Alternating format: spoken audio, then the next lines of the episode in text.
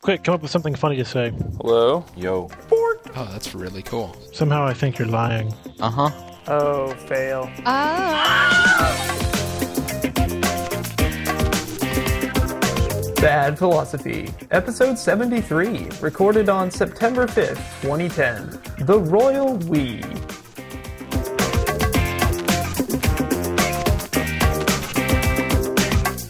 Hello everyone, welcome and one, two, Bad Philosophy, upsetting the balance of reality, one rabbit trail at a time.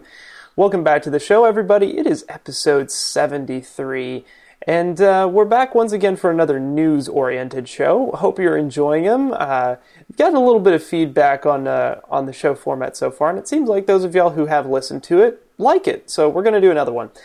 This time, though, Kevin was not able to join us, but we do have somebody whom you haven't seen on the show in a little while. That's Kiki Cannon. So welcome back, Kiki.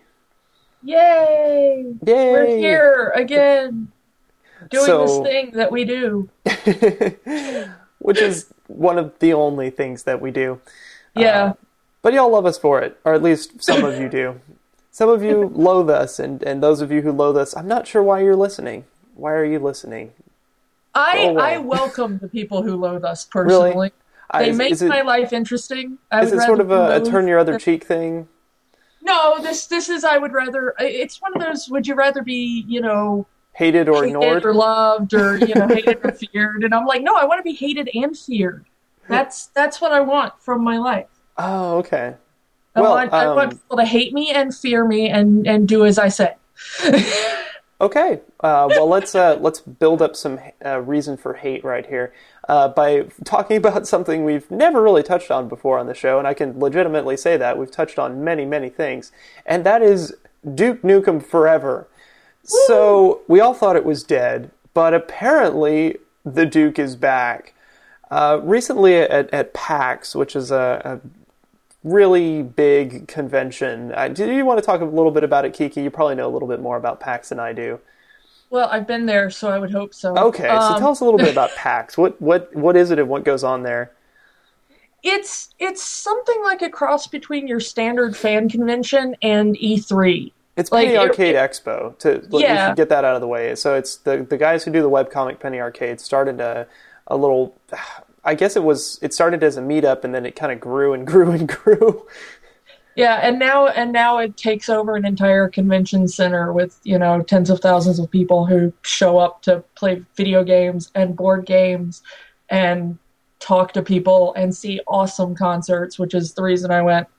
But yeah. And apparently it has now become a venue for major game announcements. So at PAX, this guy, Pitchford from... That sounds like such a fake name. Yeah, Mr. Pitchford. I'm Mr. Pitchford with the game industry. Randy Pitchford from Gearbox Software, who was actually one of the first developers on the Duke Nukem way back in the day. Way back in the early to mid-90s. When I was like 5. Old. Yeah, in the very early days of PC gaming. When you were 5 and I was an unknown number. Yeah. No need to reveal dates on this show. But yeah, so 12 years ago, Duke Nukem Forever started as a project. It was supposed to kind of wrap up the Duke Nukem franchise, put a cork in it, be kind of the last hurrah of this mid-90s video game action hero. Well, subsequent delays and handoffs and studios crashing kept it from being released, and it sort of became the cliche vaporware. Everybody was like, well, that'll happen when Duke Nukem Forever comes out, sort of like when pigs fly or something. It really became a saying in the video game industry. And then finally, last year, it looked like it was really and truly dead. The studio pretty much killed it, and that was it. We finally thought, all right, well, Duke Nukem Forever finally canceled, isn't going to happen. And then Randy Pitchford, who recently kind of acquired the rights to the game, and apparently all of the progress that 3D Realms had made on it, comes back and says, hey, we're as Gearbox, we're finishing up the game. and here's 15 minutes of gameplay footage, and we've got a playable version for you here at PAX, which already there's a video of on YouTube. And it's apparently everything everybody hoped it would be, balls out, just completely offensive in every possible way, gory, violent, full of sexual innuendo of every kind. And it's apparently going to come out next year. So I put the story in here just from an amusing standpoint, because this has sort of been like the story of my gaming life. It's like a legend now, and seeing it finally like this completed is just it's astounding. Yeah, well, I even love their quote from his pitch for the game, because it's just filled with profanity. Oh yeah, which is so I'll read it here. I'll read it here and bleep it out. Let's see, where is it? Yeah, in Duke's world, this is all real. These f***ing aliens are here, and they're f***ing our planet, and they're taking our chicks. There's a reason for that, and Duke is the only guy who can stop them. In his universe, that all makes perfect sense. As a result, he's the most important person in his universe, and he knows it. He enjoys it. He franchises it. He's got Duke burgers opened up all over the country. It's a weird universe, but it works for him. He's the king. Well, of course it works for him. Yeah. Like, if you got an entire universe built around, it would be a really, really horrible... Like, no, that would be my universe. If they built the universe around me, it would just be the most annoying place to... Right? So he's apparently the most powerful man in the world, and also the only man who can save the world, and they're probably related in some really twisted way, but the kind of the alternate universe of Duke Nukem is just it's absurd, and it's over the top, and it's everything that you would expect from a 90s shooter. It kind of I think it pretty much set the bar for the over the top 90s shooter. Before there was Unreal, before there was Doom. No, Duke Nukem came a little bit after Doom, but. Yeah. It put a face on like the balls out action hero in video games. It was like Doom with sex, and Doom with a character. Doom with a character. Like, you were kind of a nameless space marine. There was no icon to get behind. So Duke Nukem was the action hero icon, and everybody was into it back in the day. I mean, I know a lot of people who still love Duke Nukem 3D and play it. So they have apparently retained quite a bit of that that character, and apparently the end of the gameplay trailer is Duke Nukem saying, one of the girls servicing him asking, "So how was the game, Duke? Was it any good?" And he gruffly remarks, "Yeah, but after 12 f***ing years, it better be." Yeah. So. The game is definitely not taking itself too seriously, which may be exactly what it needs to finally get out. And it's such like macho male wish fulfillment. Yeah, I don't even know if it's that. It's just ridiculousness encapsulated. He's the most important man in the universe, and he's got multiple girls servicing him. Come on. Yeah. And he gets to blow stuff up for a living. It's if you could play Chuck Norris, basically. I was thinking more like Adam Savage with a really big gun, because I like Adam Savage. So you just went there. You just compared Adam Savage to Duke Nukem. Yeah, I think Adam would be pleased with the. I don't even know. We'll have to ask him someday. I hope he would be. So that's our first story. Not much more to say about it, but just, good luck, Gearbox. Good luck, Mr. Pitchford. Please, God, let it be released. Let's get this legend over with. So up next, we've got, after some love, we have to balance it out with some hate. So this past week, Steve Jobs had a keynote. Apple had a big announcement September 1st. New iPods, both Touch, Nano, and Shuffle, as well as iTunes Ping, iTunes 10, and a little guy called Apple TV, which, won't talk about in detail here because it's been covered ad nauseum on all the tech shows, but one thing that's getting a little bit of coverage and that I think is worth talking a little bit more about here is the iTunes 10 icon. So Apple has had pretty much the same icon for iTunes, a little CD with either a purple or a green pair of notes. What is that called musically? Do you know, Kiki? Yes, but I forget. Yeah, it's... You have to take... I haven't had music theory in quite some time. It's musical notes for the uninitiated, but essentially it's been about the same icon for 10 years. It's very recognizable. It's even built into the firmware of the iPod Touch and the iPhone. When it first powers on, it shows the iTunes icon and a little graphic of a USB cable showing you what to do, because iTunes is the center of the whole iOS universe. It's where everything happens. And by changing the icon, it's really upset a lot of people, because it's this weird blue glowing circle with the musical notes are still there, but it's a little bit less prominent, and it's mostly just kind of bland, and it doesn't fit really along with the other icons inside OS X.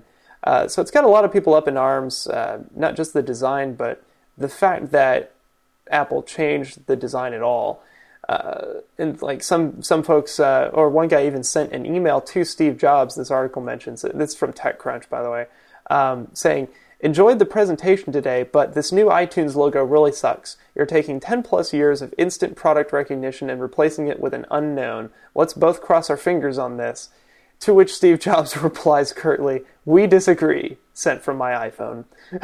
I love that Steve Jobs is using the royal we now. It just fits into his personality so well.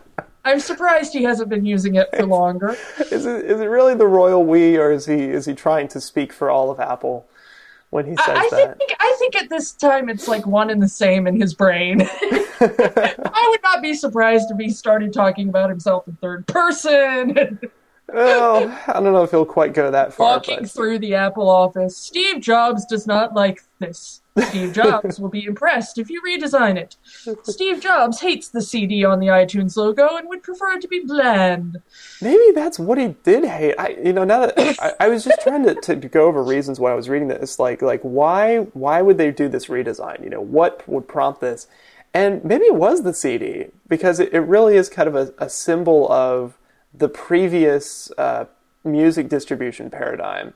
And so maybe he was really just trying to get away from that. Maybe that irked him, that relic was... I am Steve Jobs, and I have rendered the CD useless. Redesign my logo, minions. Well, it's like he got rid of the floppy drive on the 1998 iMac.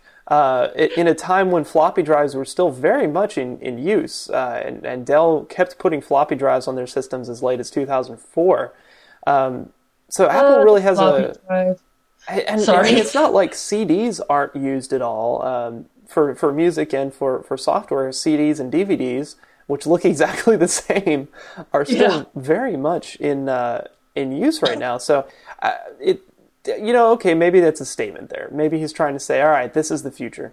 But good God, I think this person really has a point with the brand recognition thing. iTunes is iTunes, and folks know that look for it. And they're going to have to change the firmware on all of the new Apple devices now to reflect the new icon. And this... I'm guessing this has been big talk around the office, hasn't it? Not really. You'd be surprised. Right. The new thing comes and then everyone just sort of accepts it. But that not like people to have their opinions. I'll put it that way. But it doesn't affect day-to-day life really. And the discussion is really more happening outside of Apple. For people who just are used to one thing and they hate change. So I don't know. There's not much more we can say about this other than it's an odd design choice, but in the long run we'll probably just get used to it. And I haven't even bothered to download the new iTunes. You know, it's only, and I tweeted this too.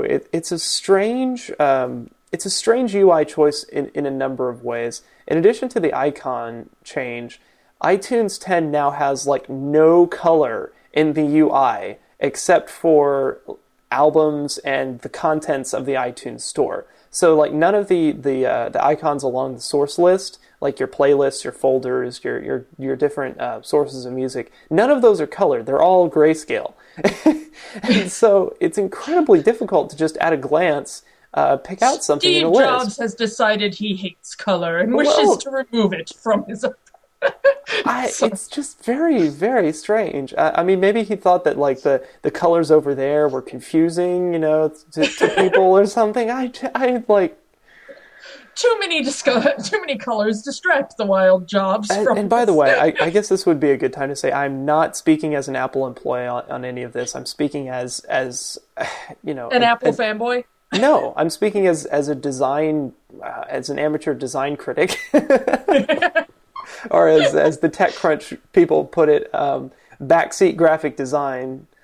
But I think that's true of all Apple fanboys, though. You're all kind of like backseat Apple critics. Because every time there's a new Apple thing, everybody I know who's like a big Apple fan goes completely mental in ripping it to shreds.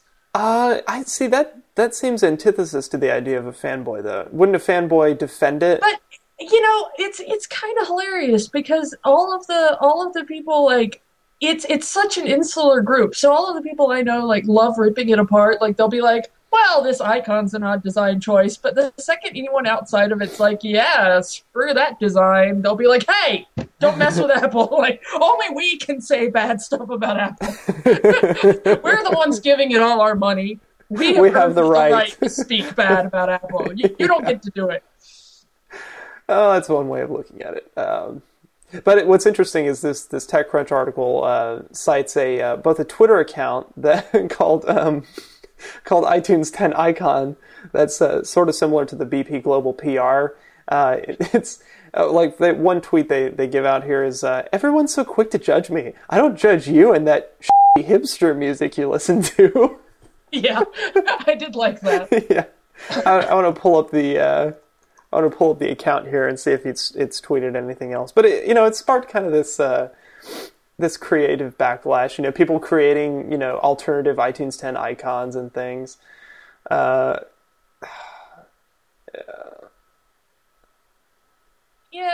I don't know. I think all of them kind of. I don't really care. Yeah. I'm so far in the not caring camp, like. I don't know. It's, you know, I use iTunes because I have to, because I have an iPod and it's not like it works with anything else. Mm-hmm. So, you know, I'm kind of a begrudging user of iTunes, but I don't care. Yeah. And the picture on the article just says, who cares? It's just an icon. And I'm thinking, yeah, pretty much. It's not like it's a picture of your mom's face with a knife through it that they decided to put up there. You know, it's a circle with some music notes and blue. You know, comforting shade of blue. Yeah. Well, I think we've said about all that needs to be said about that. Than needs to be said. Much more than needs to be said. Next up, we've got an interesting article from, it was initially linked from io9, but it's actually from adangerousbusiness.com. It's about a guy who, it's basically the diary of a guy who went on a vacation to Moscow, visited a Russian video arcade museum. And it is a very interesting read. It's a long read. We'll link to it in the show notes, of course, and I highly encourage you to read it. But he talks about their experiences with all of these old machines. So, some of them video arcades, some of them mechanical arcades, you know, lights and buzzers and dinging bells and, you know, everything you would expect from a pre-video experience. But one of the things he talks about among his diary of the experiences with these machines is the fact that in none of them is there a high score board, which is a staple of video arcades. I mean, you know, it feels like a arcade machine without a high score board you might as well just be playing for fun. You know, it's not about... How dare you play a video game for fun? It's, you know, very much a... you know, a thing about games is you play to be the best. You know, you play to get your name there on the high scores. You know, less so these days. There are still leaderboards, I guess, for some competitive games, but you don't really see the you know, complete the game and then enter your initials for the high score. But you know, for the majority of the American video game era, at least the early days, it was all about that. It was all about the high score. So none of these Russian arcades. What weird three letters you could put after it to like make your little schoolish joke, you know, like school kid jokes. Yeah, I know. My dad told me a story about some things that they would write on the high scores, so that, you know, when they showed up, it would make sort of a message on there. Yeah. My initials are ASS. No one's ever thought of that before. Well, and they would do it so that, like, the guys who were best at the arcade would do it so that no one could get a better score and erase the message. Yeah. So they essentially had to reset the machine to get the profanity off. But, you know, one thing you notice is that none of these Russian machines have the high scoreboard, and he speculates that has to do with the communist mindset. To quote the article, this originally jumped out to me as a fantastic cultural difference. You could be rewarded for a high score by a free game, but in the spirit of communism, there was no recognition of individual achievement. So he talks about... he goes into a little more detail afterward, but it's sort of an interesting observation. You know, in a communist culture, I guess it doesn't serve the people to have the people competing against each other and yeah, winning, you know, rights over their brothers. But I mean, in the capitalist society, I mean, that's why you spent all your change at the arcade, right? And know? these are still coin-based arcades. I mean, people spent money on these these systems in Russia. So it's good to know that even with the communism, they still made games. They still right. made money off the games. You don't get free games for being a citizen. How dare you? Yeah, it's an odd oxymoronic practice, I guess. I think the most interesting thing to me is the soda machine. Oh, yeah. It's a big orange box with three choices. and absolutely no, like, flashy advertisements on it or anything. Yeah. Like, it's, no brand name of the soda. It has text on there. You can either have soda water, flavored soda, or water. Yeah. And apparently they were all over the Moscow streets, according to the thing. They used to be ubiquitous in Moscow, but right. it's just cool looking. It looks very like Fallout 3, you know. Like, mm-hmm. Like you want to see one of those like on the side of a vault. I'm still playing Fallout 3, by the way. Someone posted in the original io9 article, you know, everybody made the Russian jokes, you know, in Soviet Russia, game plays you and all this. But yeah. One person posted a picture of a guy in a, you know, full hazmat suit with an AK, and it just the caption was, "Don't play post-apocalyptic nuclear Fallout games. Go live in Russia." Yeah, pretty much. So, you know, it's a great article. Certainly interesting seeing the differences between Western and Eastern culture there, and very glad that somebody is preserving that heritage in modern Russia. So onto our next bit. Man, this time is flying by. But and thought we'd have nothing to talk about. Oh, we've got a lot to talk about. Anything at least. Yeah, of course. It's my only talent in life. From PC World comes an article about Craigslist. Craigslist adult services section shut down. Craigslist shut down its adult services listings on Friday, replacing the link with a black bar with the word censored where the listings previously appeared. The move comes after years of pressure to remove the ads, including an open letter from 17 state attorneys general in late August. The letter said, quote, "Sharp public criticism of Craigslist's adult services section." I love how they capitalize adult services, but they don't capitalize Craigslist. Yeah. You didn't bother to capitalize it on your site. We can't be bothered now. Well, they in the quote, they don't capitalize it, and elsewhere they do. So it's just a very inconsistently written article. But, quote, sharp public criticism of Craigslist's adult services section reflects a growing recognition that ads for prostitution, including ads trafficking children, are rampant on it. End quote. The attorneys general requested Craigslist take immediate action to stop accepting ads since it, quote, cannot and will not screen them. The letter wasn't Craigslist's first scuffle regarding sex-related ads. Interesting choice of word there, scuffle. The site formerly had an erotic services section that was shut down in May 2009. It was pulled after law enforcement filed suit, claiming the classifieds facilitated prostitution, and after the alleged Craigslist killer was arrested. The adult services section took its place shortly after Craigslist said the postings would require manual human approval of all entries and cost $10. In October 2009, an Illinois judge dismissed the lawsuit, saying intermediaries are responsible when customers use their services to commit unlawful acts. Craigslist... Go judge! Yeah, I mean...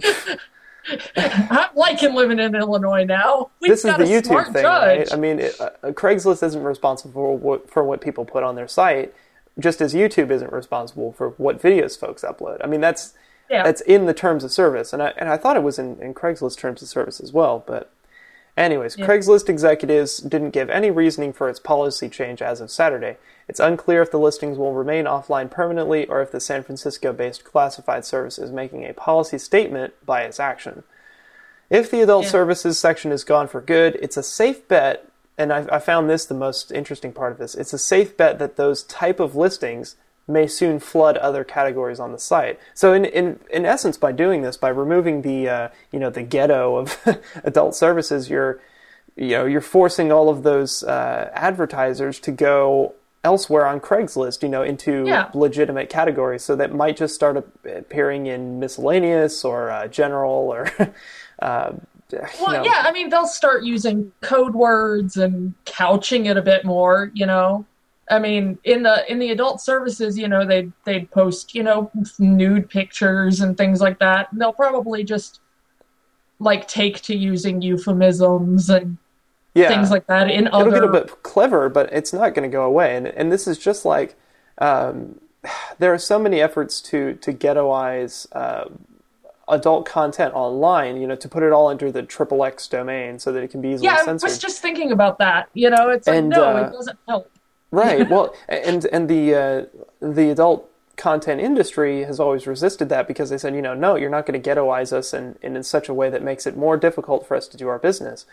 And I mean, this feels like sort of a similar thing, but in reverse, going from a ghetto to the to the general Craigslist area where there's not censorship. I mean, they probably have some moderation, but it's much more difficult to police all of Craigslist for this type of thing than just the adult services section. It will actually probably result in more of these ads being put up on Craigslist. Yeah, because then you don't have to pay the $10. Right.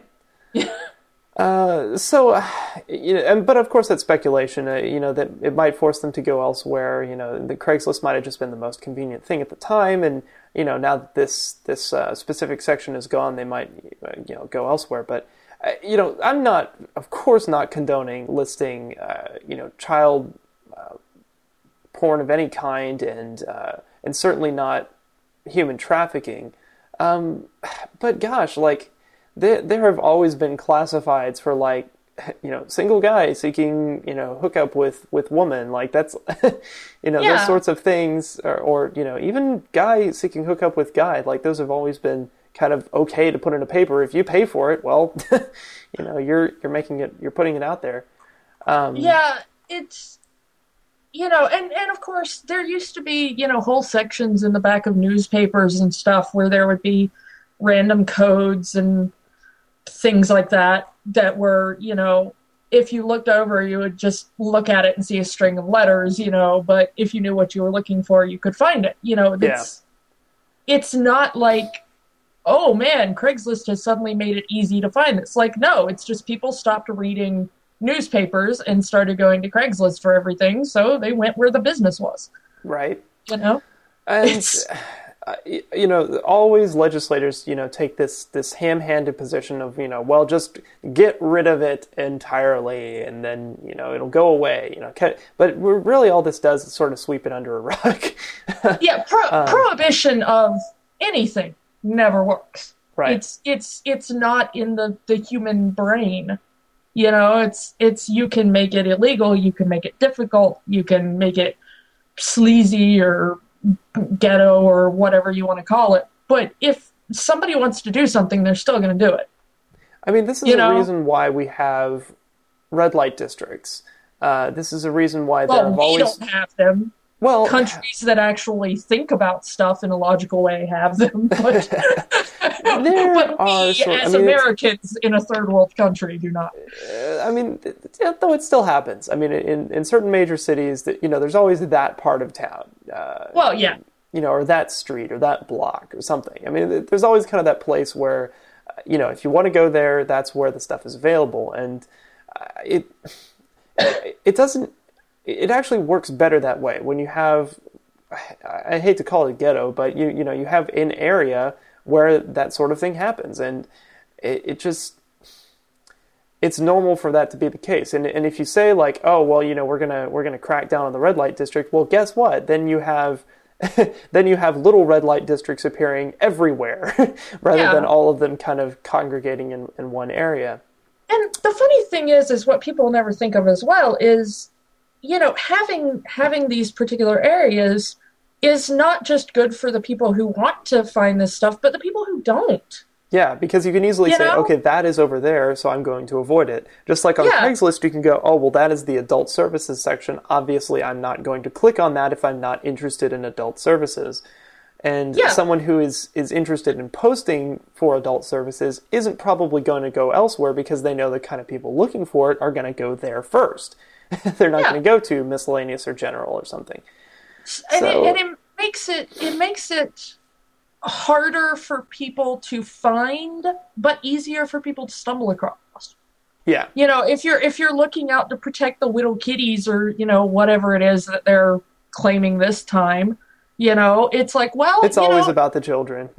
Yeah. Oh, it's so always about the children. No, it's not. Stop saying it is, because it isn't. It's you posturing is what it is. The kids don't care.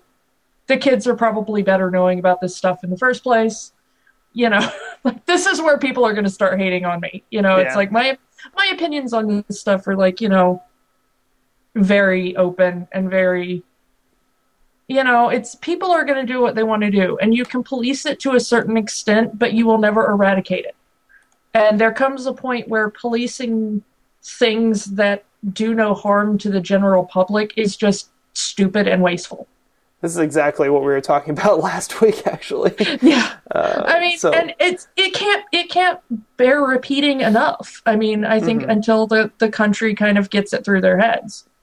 Yeah, I mean, there just isn't a lot of practical investigation on these sorts of things. There's a lot of... It's very emotional. It's very...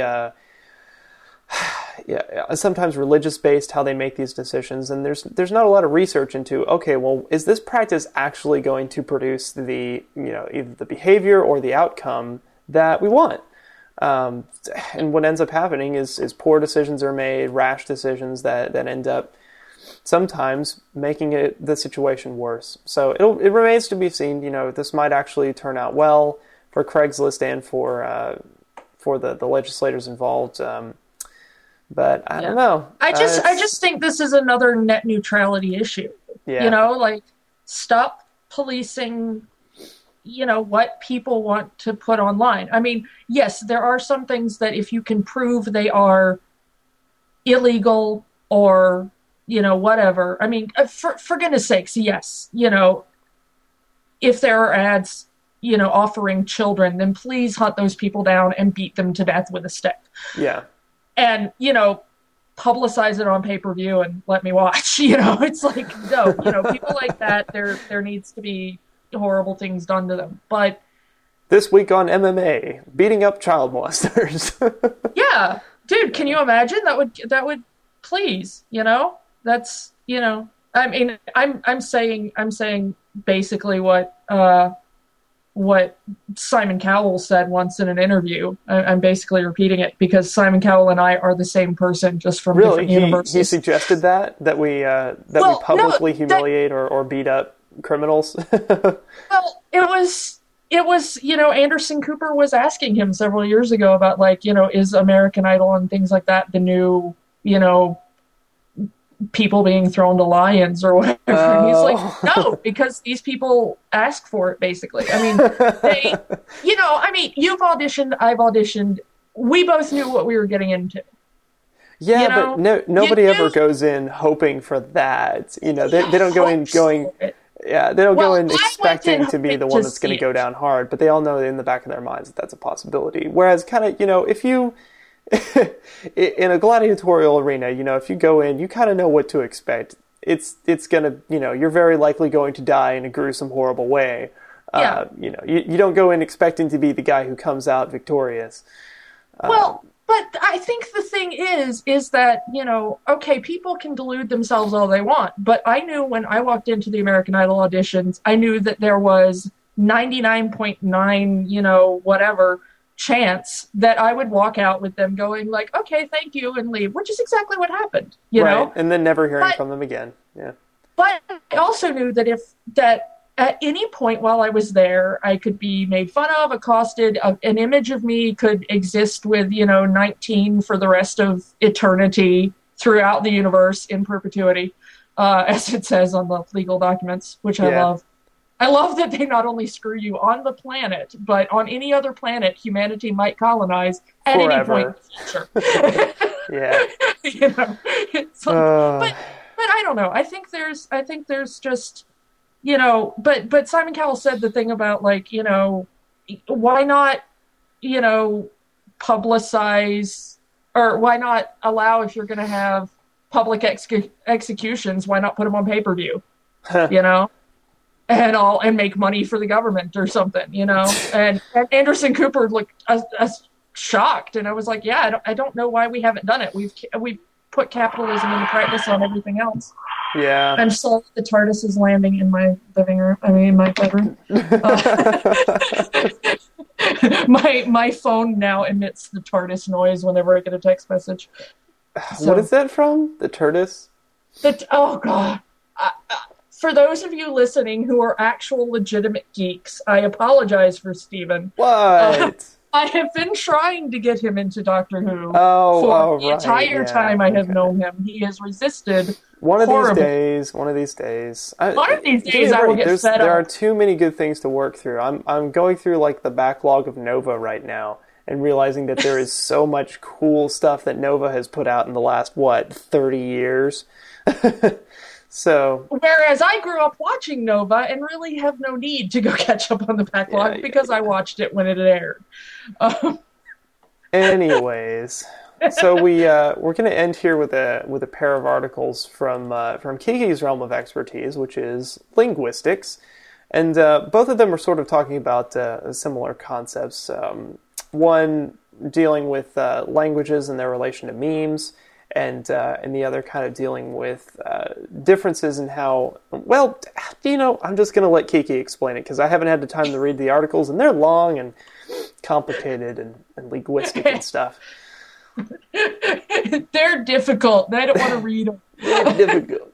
I look at the ones I brought forward, the Duke Nukem article and stuff about Russian museums. No, he sends me a tweet, people. This is how this works. He sends me a tweet saying, "Find articles with some kind of philosophy background." So I immediately was like, "Well, hey, my degree is in linguistics. That is related closely to many aspects of philosophy. Let me go try to bring my expertise into his philosophy show." What does he bring me? Video games and internet porn. Not necessarily. I followed your instructions. You, sir, did not.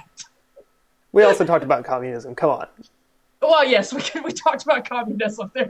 For all of 2 seconds. But anyways, so... I'm relying on Kiki, yes, to bring sort of the philosophical aspect of the show, so let's dive right into it. So, what are these articles all about? Well, the one... I've been so interested in memes lately, and I have been at my roommate's prodding, reading The God Delusion by Richard Dawkins, which is very interesting for me to read coming from an incredibly religious background. And his discussion about religion as meme, and a lot of people say that language is the ultimate in memes. You know, it's something that started back when we were first discovering to cook food to make it tastier, and you know, and it just kept going. So memes, I guess it bears repeating kind of the distinction between memes and genes and memetics and genetics. Genetics is sort of about the biologically encoded characteristics of a given species. You know, let's just take humanity, for instance, because we were talking about that. Whereas memes are more they're sort of associated with culture. They're more information-based. They're not necessarily encoded in any way, but they're sort of passed on from life form to life form as through. I thought really the only transmission of memes was through language, but I guess you could have other types of informational transfer, such as through actions, gestures, patterns of behavior, those sorts of things. Could be simple observation. Yeah, those could be considered memes as well. In our day and age, usually meme is associated with like an internet fad, something that like the Double Rainbow video that just it has some quality that a lot of people enjoy, and so it gets spread far and wide and becomes kind of a staple of culture. But it could be something like rock and roll, or coke, or in fact, the Yakov Smirnov in Soviet Russia joke that you brought me horribly crashing back to my childhood with. Thank you. Sorry. There's some things when you're a kid where you're like, "Wow, I can't wait till I get older." No one remembers about that. That was one of the things that unfortunately did not die when it should have. So that started way back in the day, because the first time I heard it was in Family Guy. Yes, it's a comedian who was named Yakov Smirnov who did this shtick where he was a Russian refugee that had come over to experience the glories of America and capitalism, and would take everything we did and flip it around. In Soviet Union, government watches you, and all these kind of things, and it took it to absurd degrees, and it became a meme because he was very popular for reasons I cannot explain in the 80s. So Seth MacFarlane, being very much a product of the 80s, decided to bring it back in Family Guy.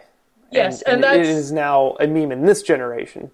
Yes, it is. It is a meme that has been revived by Seth MacFarlane, who I love. And it's probably like stronger now than it ever was, even in the past, numbers wise and possibly even percentage wise. Because people of your age and younger see it as, oh, that funny thing that's on the internet, and don't remember the horror of having to tune into like Johnny Carson and watch Yakov Smirnov and his god awful comedy routines. So, I think that's the point, is you guys don't remember the horror that goes along with that meme. So what this article is basically arguing is that that language in its entirety is a meme of sorts. That perhaps it's not. We still haven't figured out what part of our need for language is genetically encoded, and how much of it is a thing that humans found useful back in the ancient times and kept going. Right. So it's are we hardwired for language of some form, or are we basically just taught that language is a thing that everybody does and we should do it too? So they give one example here toward the end of the article. Words can function and behave as memes, undergoing competition for adherence. in this case, users of the given words. Examples of this phenomenon have been given in words and languages. However, the existence of coinage of words is yet another way in which memes affect language. Take, for example, the Catholic meme of transubstantiation, which states that bread and wine can be transformed into the body and blood of Jesus. This meme, once vilified as barbaric, has long been considered one of the most important elements of the Catholic service. However, it was once probably quite difficult to explain to non-Catholics who were unfamiliar with the practice. The coinage of the word transubstantiation associated a single word with the meme, thereby increasing its replicative advantage slightly and making it easier for hosts to communicate to non-hosts. I love the terminology there. Who shared a language but not a memeplex. The same idea applies to the use of the word quanta to describe the discrete energy packets discussed in quantum physics. In this way, language bears the marks of the memes that made up its cultural context. Without Catholicism, transubstantiation would not exist, or would refer to a very different practice. The same applies to quantum physics and quanta. In the same way, English speakers have no history of revering the spirits of dead ancestors. As such, we have no single word for the common Asian concept, and refer to it via the rather cumbersome phrase, veneration of ancestors. Most likely, if this meme ever became popular in the English-speaking world, a new word would be coined for it. So yeah, that's a very good example of this idea. So there are memes within language, but the idea of language itself as a meme, I don't know if I can quite. Well, I think all of grammar. I mean, everything that you consider about the grammatical structure of languages is a meme. I mean, if you look at it, specific words as well, and spellings of words. Course. You know, so more. As I looked at word evolution in the spelling classes that I had when I was being homeschooled, and I think one theme that came up a lot was, you know, well, we found that it was more convenient to write it this way. You know, it was sort of expediency dictated the evolution of language, or you know, more people were using this word to say this, and so it just kind of gradually took over. For instance, adgrav are two separate Latin roots. So, you know, ad and then grav and then ate. Those are three different things. But when you say that it quickly, aggravate, you abbreviate it to ag rather than ad at the beginning of the word. So it just, you know, from practical speaking purposes, it became easier to say aggravate. And so all of these words changed as a result. And so that meme of morphing the prefix there permeated the culture and permeated the speakers of the language. There is a theme in linguistics, which is fascinating to me and probably no one else. But when you're looking at a language and how it evolves, the things that are closest to, that you're going to find that are closest to the most ancient words in a language are going to be the words that are the lowest down on the hierarchy of needs. You know, it's like, it's things that refer to your body, things that refer to the traditional foods of the area, you know, which is why there's so many French and Latin words in English because England was invaded by the Romans, by the French, you know, by all these different people. But the closest words you'll find to Old English are the words we still have for our bodies, you know, the common words, not medical terms, of course, but, you know, hands and feet and things like that. That's why feet and foot, you know, are done like that, because it's closer to the practice of pluralization in Old English. Yeah. You know, and some of the Celtic languages that are derived from. You know, if you grow grain and turn it into bread, when somebody takes over, you're not going to use their word for bread. You already have a perfectly good word for bread. Mm-hmm. But if they bring in a new system of, like, law, for instance. Or new technology. That's why all of our legal words are from Latin and French, is because what we think of as the kind of legal judicial system that we have was influenced by the Romans and the French taking over England, and it has since passed to America in similar structure. But, you know, that's why all of our legal terms are from those languages, is because they gave us that. Yeah. So we didn't have words for them, so we borrowed their words for them and made them sound like our words, which is what languages do. Yeah. So it's also, they were talking about in the same article that languages can be kept alive as a meme. You know, Latin was kept alive long after it had any original speakers because it was used in academic and religious terminology. Yeah. So people remembered Latin as a language far better than they thought of other languages that died out about the same time, because it was still useful on a daily basis. Mm-hmm. And their other one is Hebrew, which was completely dead for hundreds of years, because it was kept only as the ceremonial language of the Jewish people in religious services and cultural, you know, practices. Mm-hmm. And when Israel was founded as a state and resettled by Jews and given over as a state to the Jewish people, they decided that, of course, it had to have Hebrew as their official language. But the problem is you've got hundreds of years of terminology that needed to be filled in. So they hired, like, the largest team of linguists at the time to go in and basically create them a language based on this ancient, you know, what was left of the ancient language. So they had to rebuild the grammar and figure out how it would incorporate new terms and how you make new terms from old words. Yeah. You know? And terms for new things, you know, forms of technology, you know, practices, verbs that just, you know, had no analog in the ancient texts. Yeah.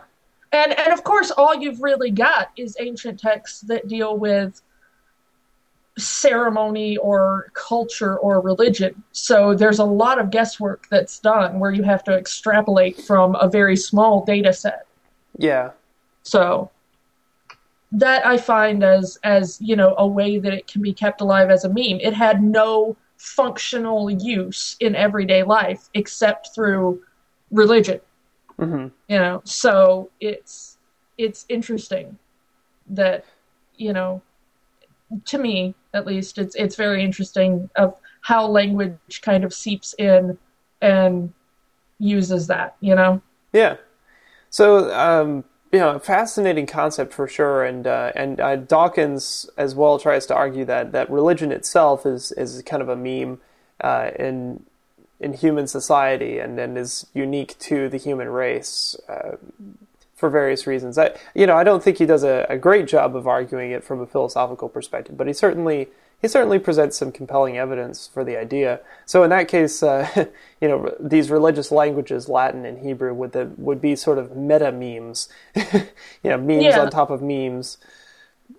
And it, you know, the idea of language as a meme does kind of come over, like when you have new immigrants coming into a place, pretty soon their children are going to lose that language, because the more competitive meme would be, you know, the language of the new place, and they're going to lose their cultural traditions because they see, you know, the more replicated meme of the new tradition as our brain thinks of it as, well, this is the overriding meme, so this must be what we are supposed to do.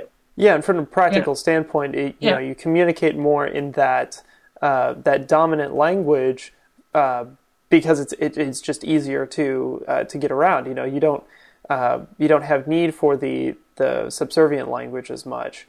So yeah, I can definitely see that. And I don't know. I mean, is this a trend in linguistics to think of language this way, or is it?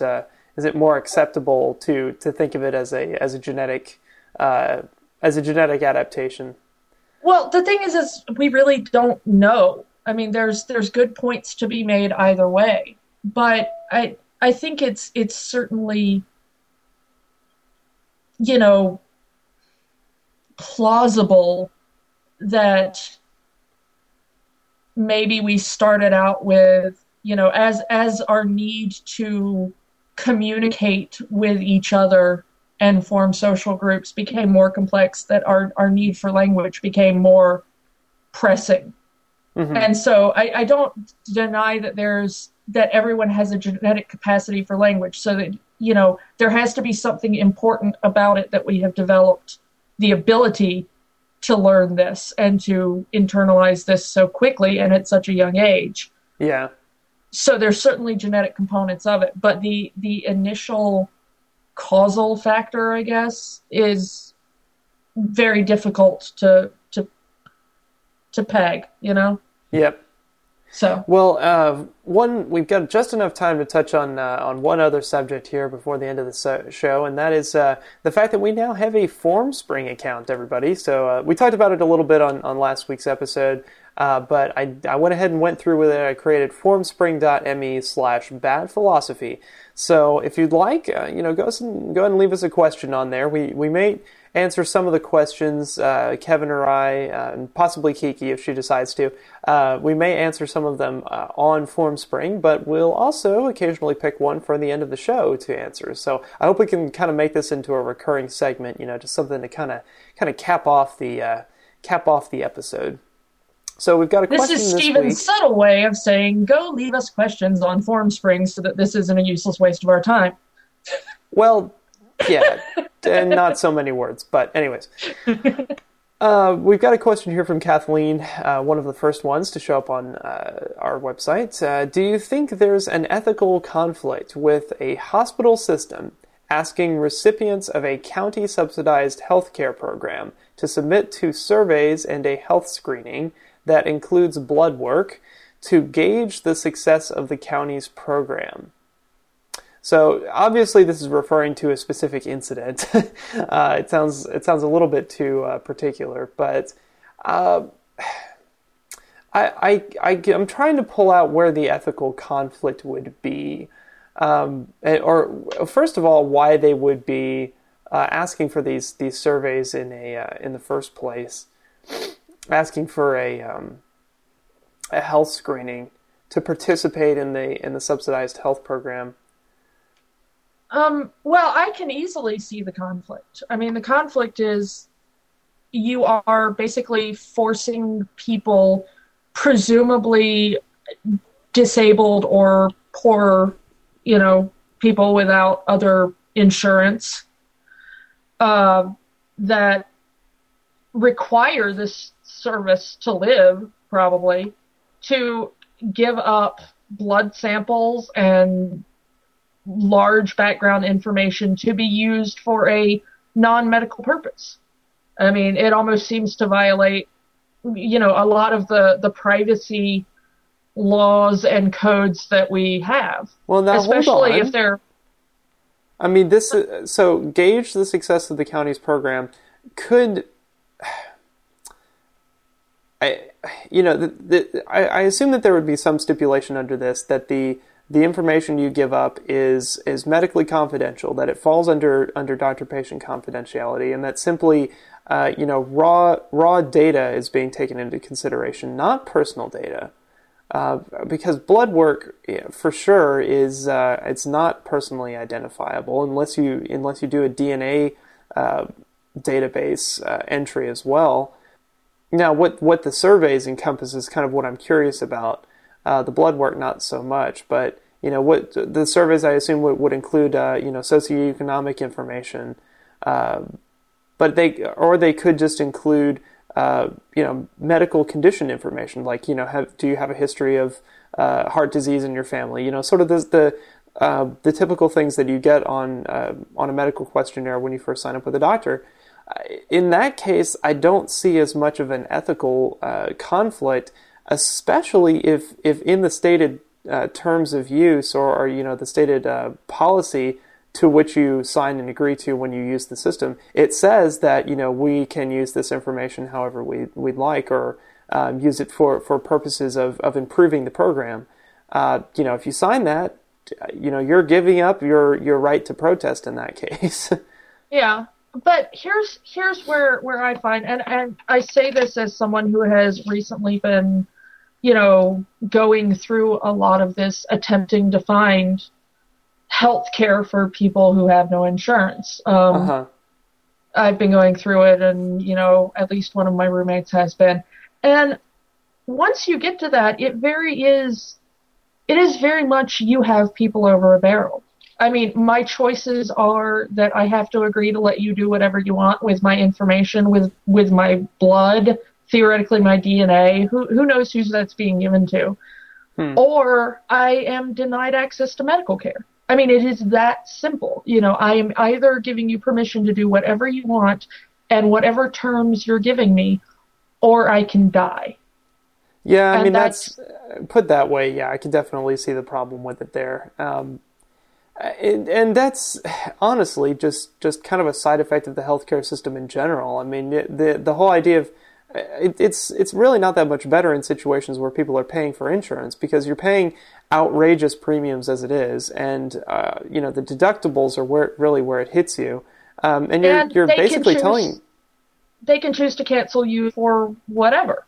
Yeah, I mean, they can deny coverage at will, and you know, for very expensive procedures. You know, this was in the Michael Moore documentary Sicko. They can give you a choice, like, well, you can either have this one finger reattached or the other one, because, you know, your premiums aren't enough to cover reattaching both fingers. So, you know, you have to make that decision and just live with it. That's certainly a problem. So, you know, this case is I think more indicative of a wider problem with the healthcare system in America, and you know, a problem that I don't think we're really seeing addressed by legislators or by civic action groups, because everyone is all concerned with the, you know, subsidized medicine in itself. Well, no, and because we concern ourselves with whether or not Craigslist has smut on it, and you know, I mean, it's we get so distracted by random things that I think we neglect what is terribly important, which is... But unfortunately, there are many things that are terribly important, and I think, you know, as much as I would like to see legislators address all of them, they address some of them, and they also address the things that, in my opinion, are very unimportant, but maybe others would consider extremely important. So, you know, we have our own perspective, and it may be the right one, but you know, the memes prevail. The thing that is more popular for a politician to focus on will be that which he focuses on. And the fact that we have insurance and not a single payer system came from a meme in and of itself. Yeah. You know, you can thank Ronald Reagan doing all those nice recordings on behalf of "Don't let socialists take over our healthcare because the commies are dirty and, you know, horrible, and this is how they're going to take over our country by making us healthy." Yeah, and I mean, it goes back even farther than that. It goes back really to it was somewhere around the 1920s. As we were industrializing, there was a movement. There was a movement in the UK for socialized medicine, and then there was a movement here, but it died for a certain reason. I remember it in one of my healthcare classes. We went over it, and it was very interesting. Like, it was at kind of a turning point in the world where a lot of industrialized countries were implementing this practice, and we just, for a very odd reason, decided not to. Something that, you know, the justification for which has long since expired. But just since we didn't make that decision, and generations went by where it was the norm not to have a single-payer system, people thought that was the way that it should be.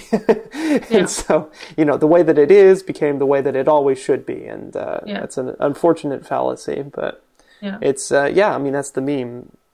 Well, it's hilarious how much the meme in other cultures is so radically different. You know, I didn't realize, you know, like you said, I didn't realize that this was not the norm until I was talking to a person on the internet one day who came from Australia or New Zealand, I forget which, and I had mentioned something about injuring myself, and they said, well, what did the doctor say about it? And I said, I don't have money to go to the doctor. And they were astounded. They were like, since when do you need money to go to the doctor? Yeah. They could not understand it, and I spent hours trying to explain insurance, and they're like, no, you go to the doctor. That's what doctors are there for. Right. You know? Because for them, it's always been, you know, the state pays for the doctors, or, you know, the people pay for the doctors through taxes. I mean, that's just expected. Yeah, it's expected. Everybody helps everybody else. Yeah. Yeah. And it's not even everybody it helps everybody else. It's just, I don't know. I get very upset when I'm talking about this, because these things have impacted my life so incredibly that I do not remember a time in my life where this was not such an important issue to me personally.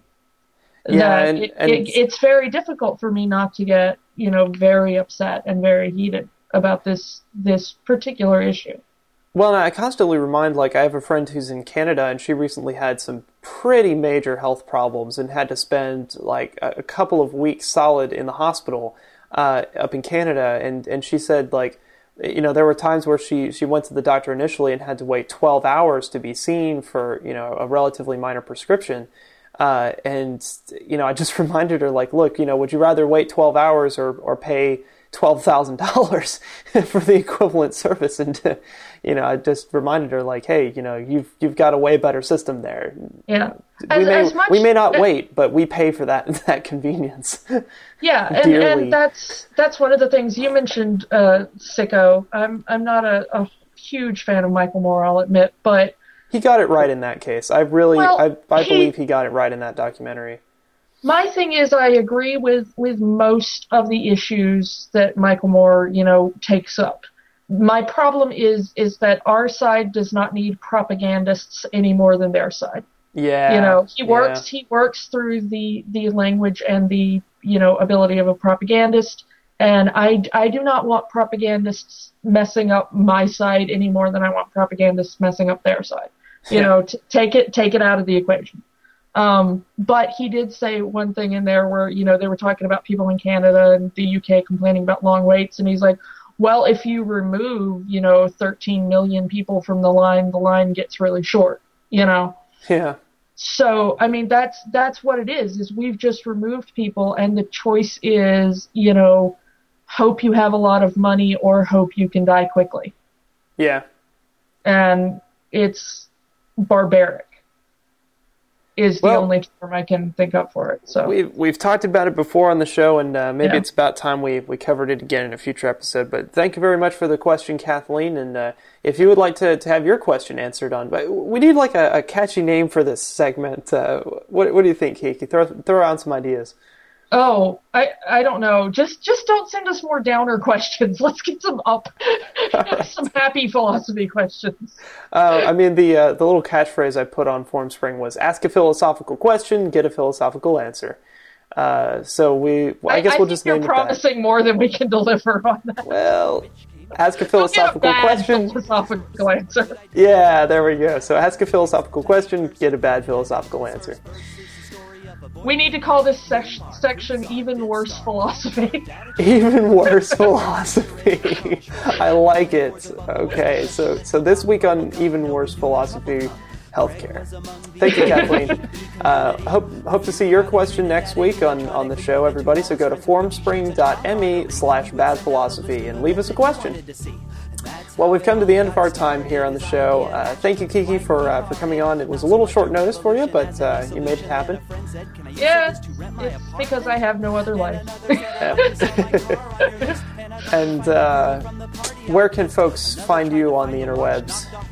As always, I'm Voice of Kiki pretty much anywhere you look, especially twitter.com/voiceofkiki, and you'll get to see me squeeing about whatever it is I'm doing that week, which this week is Sherlock, the BBC series.